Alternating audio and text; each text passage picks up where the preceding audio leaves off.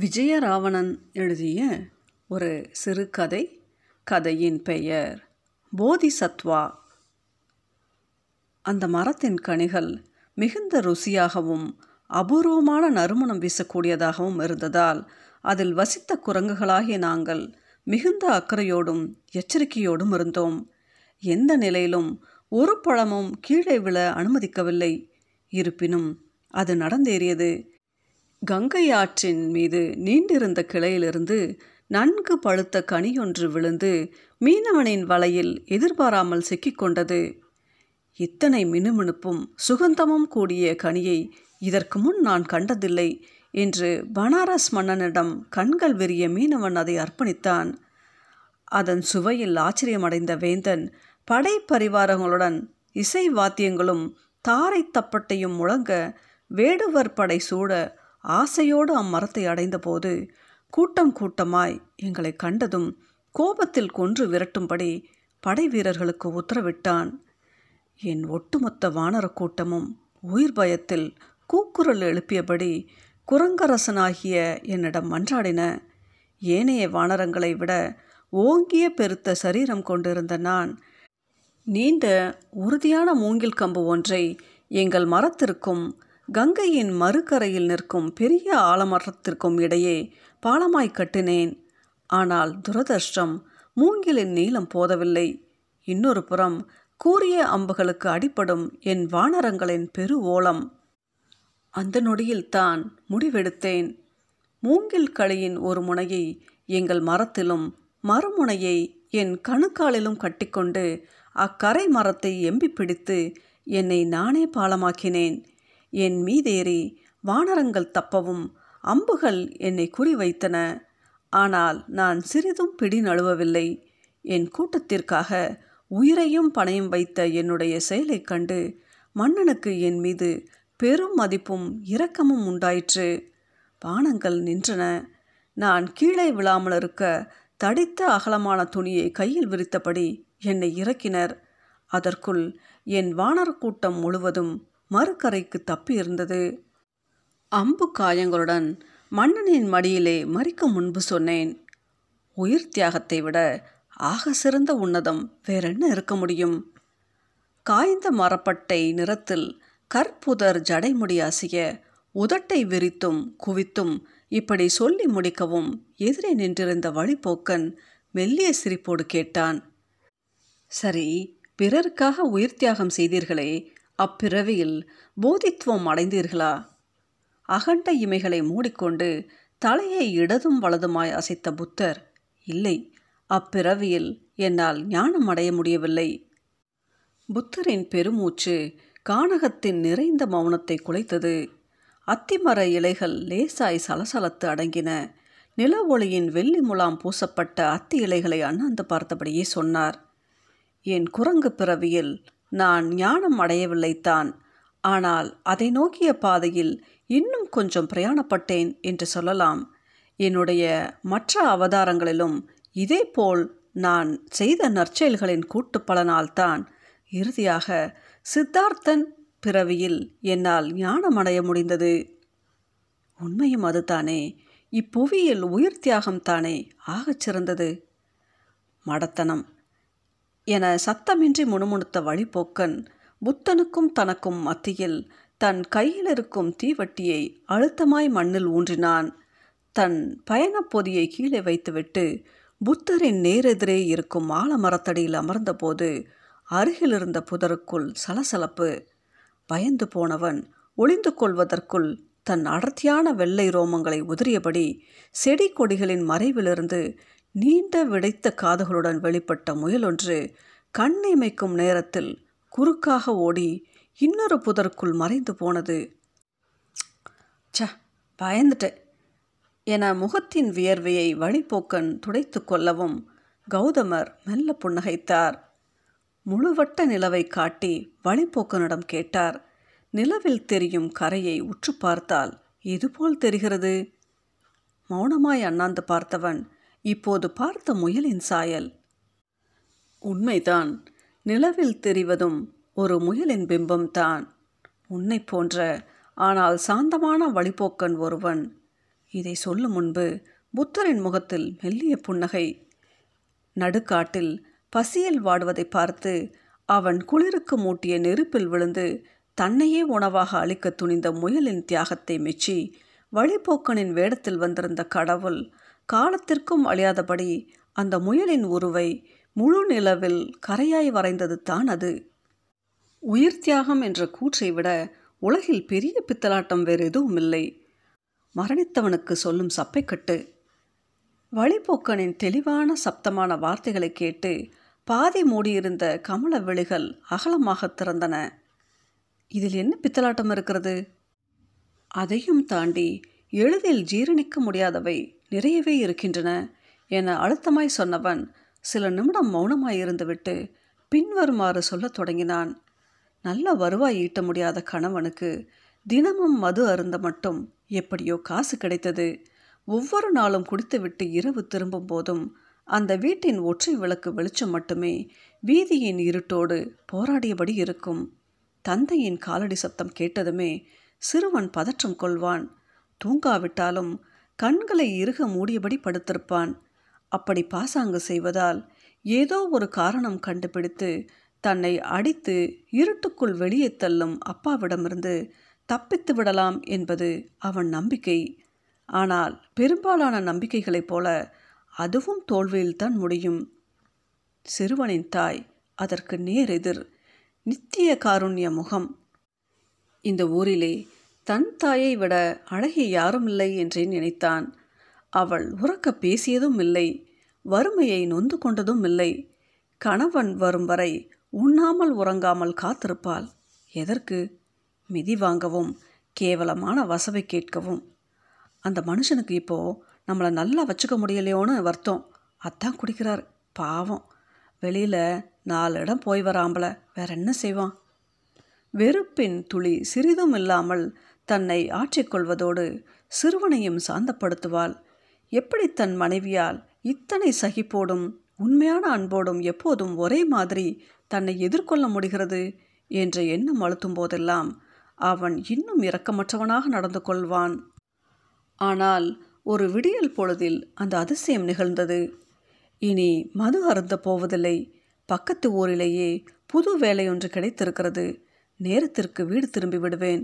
என்று அவன் சொன்னதை வசவும் அழுகையும் மட்டுமே கேட்டு பழகிய அவ்வீட்டு சுவராலும் நம்ப முடியவில்லை. நான் திரும்பி வந்ததும் கடைத்தெருவிற்கு துணி வாங்க போகலாம் என்று சொல்லிவிட்டு அவன் ஆற்றுக்கு குளிக்கப் போகவும் துள்ளி குதித்த சிறுவன் இருப்பதிலேயே நல்ல உடையை அணிந்து தயாரானான். ஈரக்கூந்தலை உலர வைத்தபடி மனைவியும் வாசலில் காத்திருந்தால் ஆனால் நேரமாகியும் கணவன் வீடு திரும்பவில்லை. செய்தி மட்டும் தான் வந்தது. குளிக்கும்போது ஆற்று சுழலில் சிக்கி இறந்து விட்டதாக ஈரம் காயாத தலைமுடியை விரித்து போட்டு முந்தானை வீதியில் புரள அம்மா ஓடும் திசையை பார்த்தபடி சிறுவன் நின்றிருந்தான். யாரோ ஒருத்தனை காப்பாற்ற போய் இவர் சுழலில் சிக்கிட்டார். பாவம். இனி இந்த குடும்பம் என்ன செய்யும்? நடு வீட்டில் அப்பாவின் சவத்தை சுற்றி கூட்டம் முணுமுணுத்த போது சிறுவனுக்கு ஒன்றும் விளங்கவில்லை. ஆனால் தன் அம்மாவால் இத்தனை சப்தமாக கதறி அழ முடியும் என்று அன்று தான் அவனுக்கு தெரியும். இந்த இடத்தில் கதையை நிறுத்திவிட்டு புத்தனை பார்த்து கேட்டான். இப்போது சொல்லுங்கள் உயிர் தியாகம் அத்தனை உன்னதமானதா? யாரோ ஒருவனுக்காக அவர் ஏன் தன் உயிரை பணயம் வைக்க வேண்டும்? இதனால் அவருக்கு மோட்சம் வாய்க்கப்பெறும் என்றால் அது எத்தனை பெரிய பொய்? இத்தனை நாட்கள் தன் மனைவியையும் மகனையும் வெறுப்போடு நடத்தியதற்கான காலத்தின் பழிவாங்குதலை தவிர வேறென்ன இது? பல நாட்களுக்கு பின் அப்பா அம்மாவோடு சந்தோஷமாக வெளியே போகலாம் என்று காத்திருந்த சிறுவனின் ஏமாற்றத்திற்கு நீங்கள் சொல்லும் உயிர் தியாகமும் ஞானமும் எப்படி பதிலாய் அமையும்? வழிபோக்கனின் பேச்சில் வேகம் கூடியிருந்தது. பல நாட்களாக தேக்கி வைத்த மழையை மொத்தமாய் பொழிந்து தீர்த்த வானத்தின் நிம்மதி அவன் முகத்தில் அதே நேரம் இனம் புரியாத தவிப்பும். புத்தர் மிக நிதானமாக சொன்னார் மரணம் என்றுமே அத்தனை எளிதில் கடக்க முடியாத மிகவும் சிக்கலான விஷயம்தான்.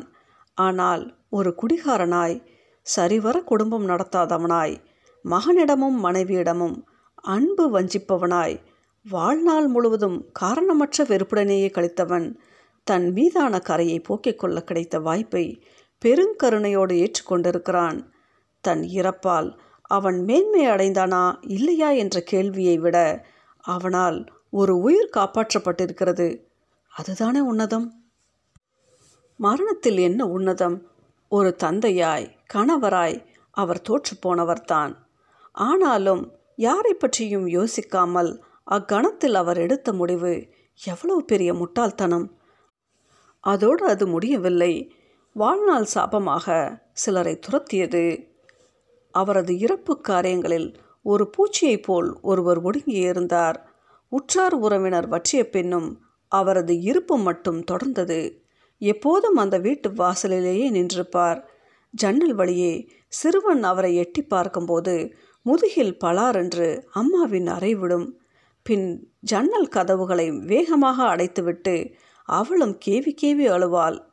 கண்ணீர் முட்டிய கண்களோடு கண்ணங்கள் அதிர மிக சத்தமாய் கட்டியவனை அற்பமாய் பழி கொடுத்தவள் வாசலிலேயே அதற்கான காரணம் காத்து கிடக்க வேறென்ன செய்வாள்? இறந்து போன கணவரால் காப்பாற்றப்பட்டவர் காலையும் மாலையும் வீட்டு வாசலில் ஒரு யாசகனைப் போல் காத்து கிடந்தார். அந்த காத்திருப்பு அவர் தேடும் ஆறுதலை கொஞ்சமேனும் கொடுத்திருக்க வேண்டும். அதையே வழக்கமாக்கி கொண்டார். தொடர்ந்து தான் நிராகரிக்கப்படுவதையும் சபிக்கப்படுவதையும் அவர் பொருட்படுத்தவில்லை. வீட்டு சாமான்களை தானாகவே முன்வந்து வாசலில் வாங்கி வைத்தார். சிறுவனுக்கு கடை தெருவிலிருந்து தினமும் தின்பண்டம் வாங்கி கொடுக்கலானார். ஒரு கட்டத்தில் ஜன்னல் கதவுகள் சாத்துவது நின்று போனது. அதேபோல் அவளது கண்ணீரும் கணவனை இழந்தவள் ஒரு வருடத்திற்குள் அதற்கு காரணமானவனையே மறுமணம் முடிப்பாள் என்று யாரும் எதிர்பார்க்கவில்லை. சிறுவனும்தான் ஆனால் அதில் அவனுக்கு பெரிதாய் ஆட்சேபனை இருக்கவில்லை. சொல்லப்போனால் ஒரு விதத்தில் நிறைவாகவே உணர்ந்தான். ஏனென்றால் அவன் பயந்ததைப் போல் புது அப்பா பின்னிரவில் மது அருந்துவிட்டு வீடு வருவதில்லை. காரணமின்றி அடிக்கவும் இல்லை. கேட்காமலேயே புது துணியும் விளையாட்டு பொம்மைகளும் கூட வாங்கித் தருகிறார்.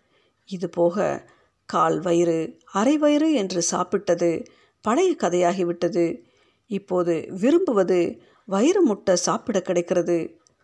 ஒரு கட்டத்தில் நல்ல வேளை அப்பா இறந்து போனார் என்று நினைத்தேன். இனி அந்த சிறுவனை நான் என்றே குறிப்பிடலாம் என நினைக்கிறேன்.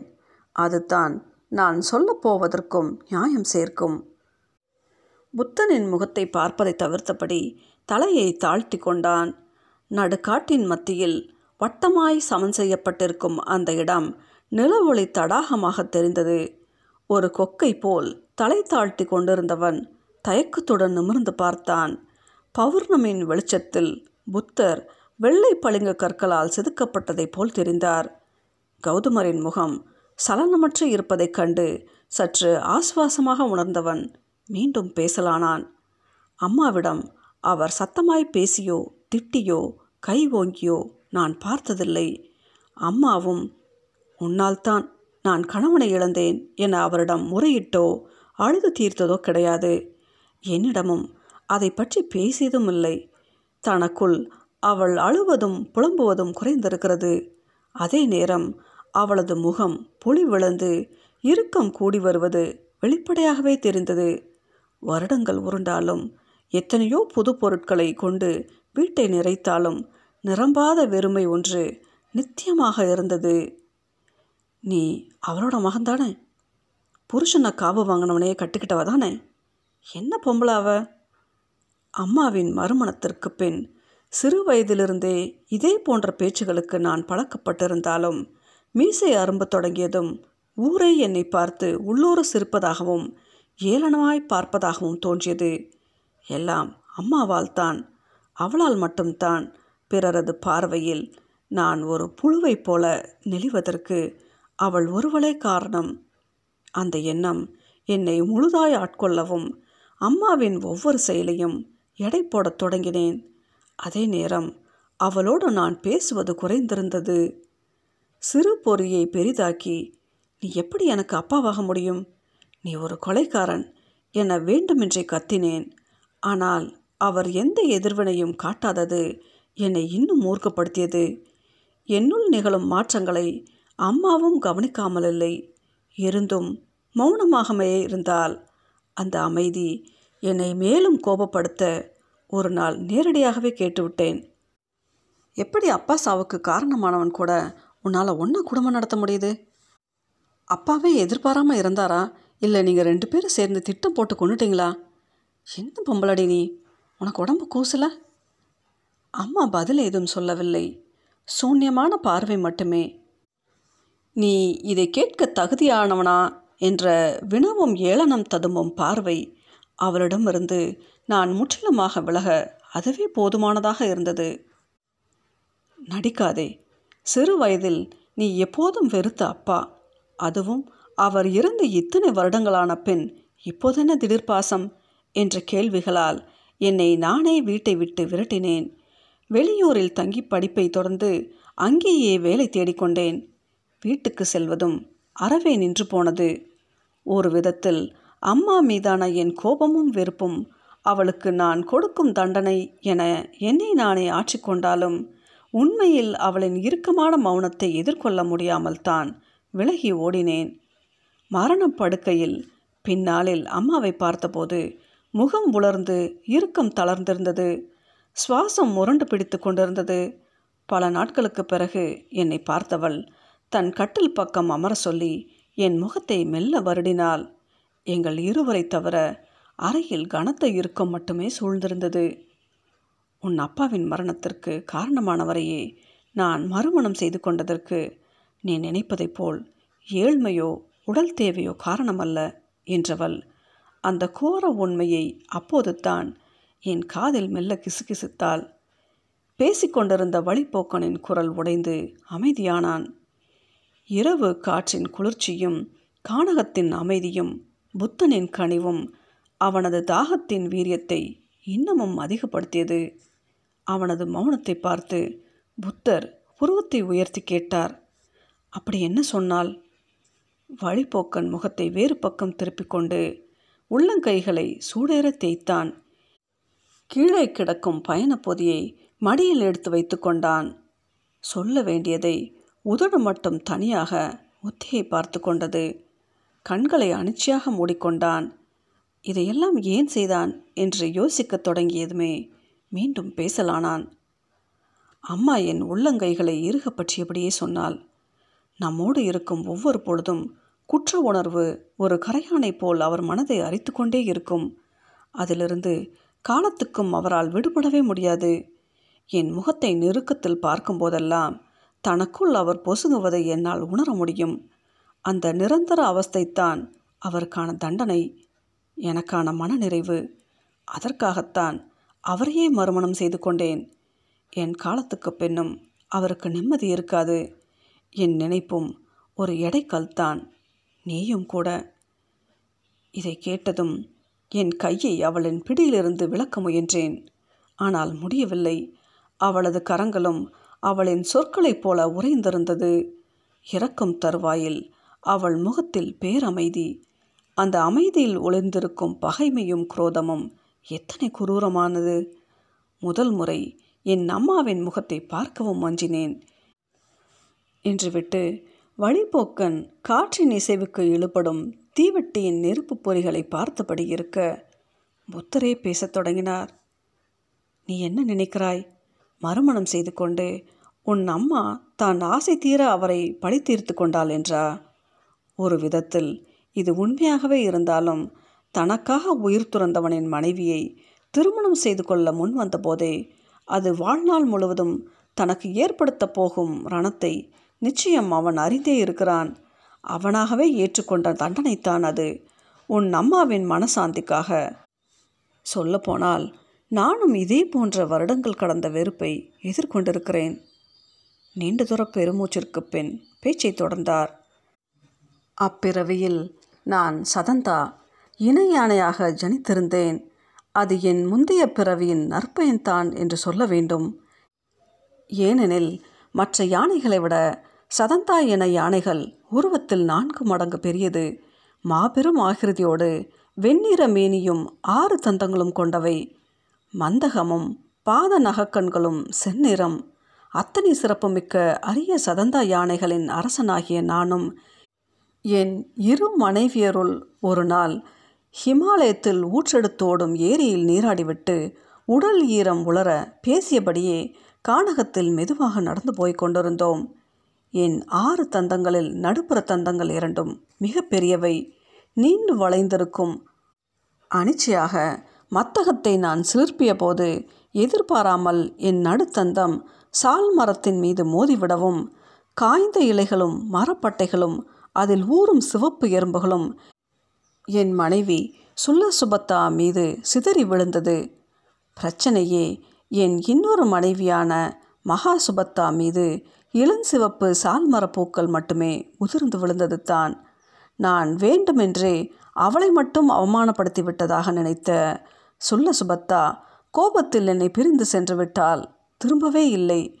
சுல்ல சுபத்தா இறந்துவிட்ட செய்தியும் மறுபிறவியில் வாரணாசியின் ராணியாக அவள் பிறந்திருப்பதும் பல வருடங்களுக்கு பின் நான் அறிய நேர்ந்தபோது அவளுக்காக ஒரு விதத்தில் நான் சந்தோஷமடையத்தான் செய்தேன். ஆனால் மறுபிறவிலும் என் மீதான கோபமும் வெறுப்பும் அவள் மனதில் துளியும் வற்றவில்லை என்பது எனக்கு தெரியாது. என்னை பழிவாங்கும் பொருட்டு மன்னனிடம் என் தந்தங்கள் வேண்டுமென்று கட்டாயப்படுத்தவும் அரசன் சோனத்தரா என்ற திறமை வாய்ந்த வேடுவன் தலைமையில் ஒரு குழுவை காட்டிற்கு அனுப்பி வைத்தான். ஏழு வருடங்கள் ஏழு மாதங்கள் ஏழு நாட்கள் பயணம் செய்து நான் இருக்கும் இடத்தை சோனத்தரா அடைந்திருந்தான். ஏரியின் பக்கமாக ஆழமான குழியொன்றை தோண்டி இலை தலைகளை இறைத்து மூடி மறைத்து மரங்களின் பின்னால் ஒளிந்திருந்தான். எதிர்பாராத நான் குழிக்குள் தவறி விழவும் மறைவிலிருந்து விஷ அம்புகள் பாய்ந்தன. மூர்க்கம் தலைக்கேறியது. செம்மணலை வாரி இறைத்து கானகத்தையே உழுக்கும்படி பிளறினேன். கட்டுப்படுத்த முடியாத ஆத்திரத்தோடு குழிக்குள்ளிருந்து வெளிப்பட்டு அம்புகள் வரும் திசையை நோக்கி இடர்படும் மரங்களை வேரோடு பெயர்த்து வீசியபடி நெருங்கிய போது ஒரு துறவியின் வேடத்தில் வேடுவன் சோனுத்தரா ஒளிந்திருப்பது தெரிந்ததும் அவனை தாக்க மனம் வரவில்லை. அவனும் தன் வில் அம்புகளை வீசி எறிந்துவிட்டு என் பேரொரு முன் சரணாகதி அடைந்து விட்டான். அவனுக்கு தெரியும் அவனால் என்றுமே என்னை கொன்று வீழ்த்த முடியாதென்று. உங்கள் தந்தங்களை நான் கொண்டு வராவிட்டால் எனக்கு மரண தண்டனை என்பது ராணி சுல்ல சுபத்தாவின் கட்டளை என்று உடல் நடுங்க சொன்னான். ஆனால் என் தந்தங்களை நானாகவே முன்வந்து அர்ப்பணிக்காத வரை யாராலும் அதை அபகரிக்க முடியாது. அதுவும் நான் உயிரோடு இருக்கும் பட்சத்தில். சொல்ல சுபத்தா நீ இதைத்தான் விரும்புகிறாயா? நான் அறுத்து கொடுத்த என் தந்தங்களை சோனத்தரா சுல்ல சுபத்தாவிடம் சமர்ப்பித்தான். இது நானாகவே சுல்ல சுபத்தாவின் மனநிறைவுக்காக விரும்பி ஏற்றுக்கொண்ட தண்டனை. விளைவுகளின் தீவிரம் அறிந்தும் உன் அம்மாவை அவராக முன்வந்து மறுமணம் செய்து கொண்டது போல. என்னதான் வெறுப்பும் பகைமையும் மனதில் மண்டி கடந்தாலும் தூய அர்ப்பணிப்பை எதிர்கொள்ளும் வலு அதற்கு என்றுமே இருந்ததில்லை. உன் அம்மாவும் இதை தன் கடைசி நிமிடங்களில் உணர்ந்தே இருப்பாள். என் அறுபட்ட தந்தங்களை பார்த்த மாத்திரத்தில் சுல்ல சுபத்தா உயிர் துறந்தாள். புத்தனின் பதிலில் திருப்தி இல்லாமல் வழிப்போக்கன் உச் கொட்டினான். தலையை இரு பக்கமும் மாறி மாறி அசைத்தபடி இருந்தான் மௌனம் ஒரு கொடூர விலங்கைப் போல் இரத்தமும் சதையுமாய் அவனை விழுங்கி கொண்டிருப்பதைக் கண்ட புத்தர் எது உன்னை அலைக்கழிக்கிறது? தான் இறக்கும் வரை வன்மம் மாறாமல் பழி தீர்த்து கொண்ட உன் அம்மாவின் வெறுப்பா? இல்லை அதன் சூட்டில் ஒரு விட்டில் பூச்சி போல் நித்தம் பொசுங்கி கருகியவரின் தவிப்பா? எதை எதிர்கொள்ள அஞ்சுகிறாய் உண்மையை சொல்லப்போனால் நான் என்னை பார்த்துத்தான் அஞ்சுகிறேன். இளைஞனாய் ஊரை விட்டு சென்ற நான் அம்மாவின் இறப்புக்கு பிறகு மீண்டும் அதே வீட்டில் தங்கியிருந்தபோது ஒரு நாள் என்னை தனியாக அழைத்தார். அம்மாவுடனான மறுமணத்திற்கு பின் அவர் என்னிடம் இப்படி தனிமையில் பேசியது கிடையாது. என்னை அமர சொன்னவர் கட்டுப்படுத்த முடியாத ஒரு குழந்தை போல் அழத் தொடங்கினார். உன் அப்பா என்னால் தான் இருந்தார். நான் அவரை காப்பாற்றியிருக்கலாம். ஆனால் மரண பயம் என்னை எதுவும் செய்ய விடவில்லை. அவர் கண்கள் என்னை விரித்தபடியே இருந்தன. கூக்குரல் எழுப்பவும் கதறவும் மட்டுமே என்னால் முடிந்தது. உன் அப்பா பரிதாபமாக இறந்து போக நான் தான் காரணம். நான் தண்டிக்கப்பட வேண்டியவன். நான் அவரை காப்பாற்றியிருக்கலாம். உன் அப்பா என்னால் தான் இறந்தார் அதையே திரும்ப திரும்ப சொல்லி உடல் குலுங்க அழுதார். வருடங்கள் கடந்திருந்தாலும் ஒரு பக்கம் அவர் மீது ஆத்திரமும் அதே நேரம் இருபது வருடங்கள் முன் நடந்த நிகழ்வுக்கு தன்னை முழு காரணமாக்கி உடைந்தாலும் அவரை பார்க்க பரிதாபமாகவும் இருந்தது. அவர் என்னிடம் கோரியதெல்லாம் ஒன்றே ஒன்று. மன்னிப்பு. அவரை என்றென்றைக்கும் பீடித்திருக்கும் குற்ற உணர்விலிருந்து விடுவிக்க அது போதும். ஆனால் மனித மனதின் ஆழத்தில் நீங்கள் அறிந்திராத வன்மம் ஒன்று உண்டு. தன்னிடம் கண்ணீர் மல்க ஒருவன் கையேந்தி நிற்கும்போது அவன் தன்னை கடவுளுக்கு நிகரானவராய் நினைத்து கொள்கிறான் கண்களில் ஏளன பார்வை வந்துவிடும். தன் தயவுக்கு காத்திருப்பவனின் தவிப்பை பார்த்து உள்ளூர பூரிப்படைவான். அப்பா அம்மாவின் காலம் முடிந்துவிட்டது. நானும் இதையெல்லாம் கடந்து விட்டேன் பழசை மறந்து விடுங்கள் என்று நான் சொல்ல நினைத்தும் மௌனமாகவே இருந்தேன். அவரது தவிப்பு நித்தம் தொடர்ந்த போதும் நான் பொருட்படுத்தவில்லை. என் முகத்தை நேருக்கு நேர் பார்க்க விரும்பாமல் அவர் ஒடுங்கிக் கொள்வதை நானும் விரும்பத் தொடங்கியிருந்தேன். ஒருவேளை நானும் அம்மாவைப் போல் அவரை பழிவாங்குகிறேனா? என்னுடைய காலத்திற்கு பின்னும் அவருக்கு நிம்மதி இருக்காது என என் முகத்தை வருடியபடி அம்மா சொன்ன கடைசி வார்த்தைகளை நினைத்து பார்த்தேன். முதல் முறை என்னை கண்ணாடியில் பார்ப்பவனைப் போல் அணு அணுவாய் என் முகத்தை உற்று நோக்கினேன். கூம்பு வடிவ முகம் தடித்த நாசி அடர்த்தியான மீசை இரு கன்னங்களும் மறையும்படி கருகருவென தாடி சிறு வயதில் நான் பார்க்க அஞ்சிய என் அப்பாவின் முகம்.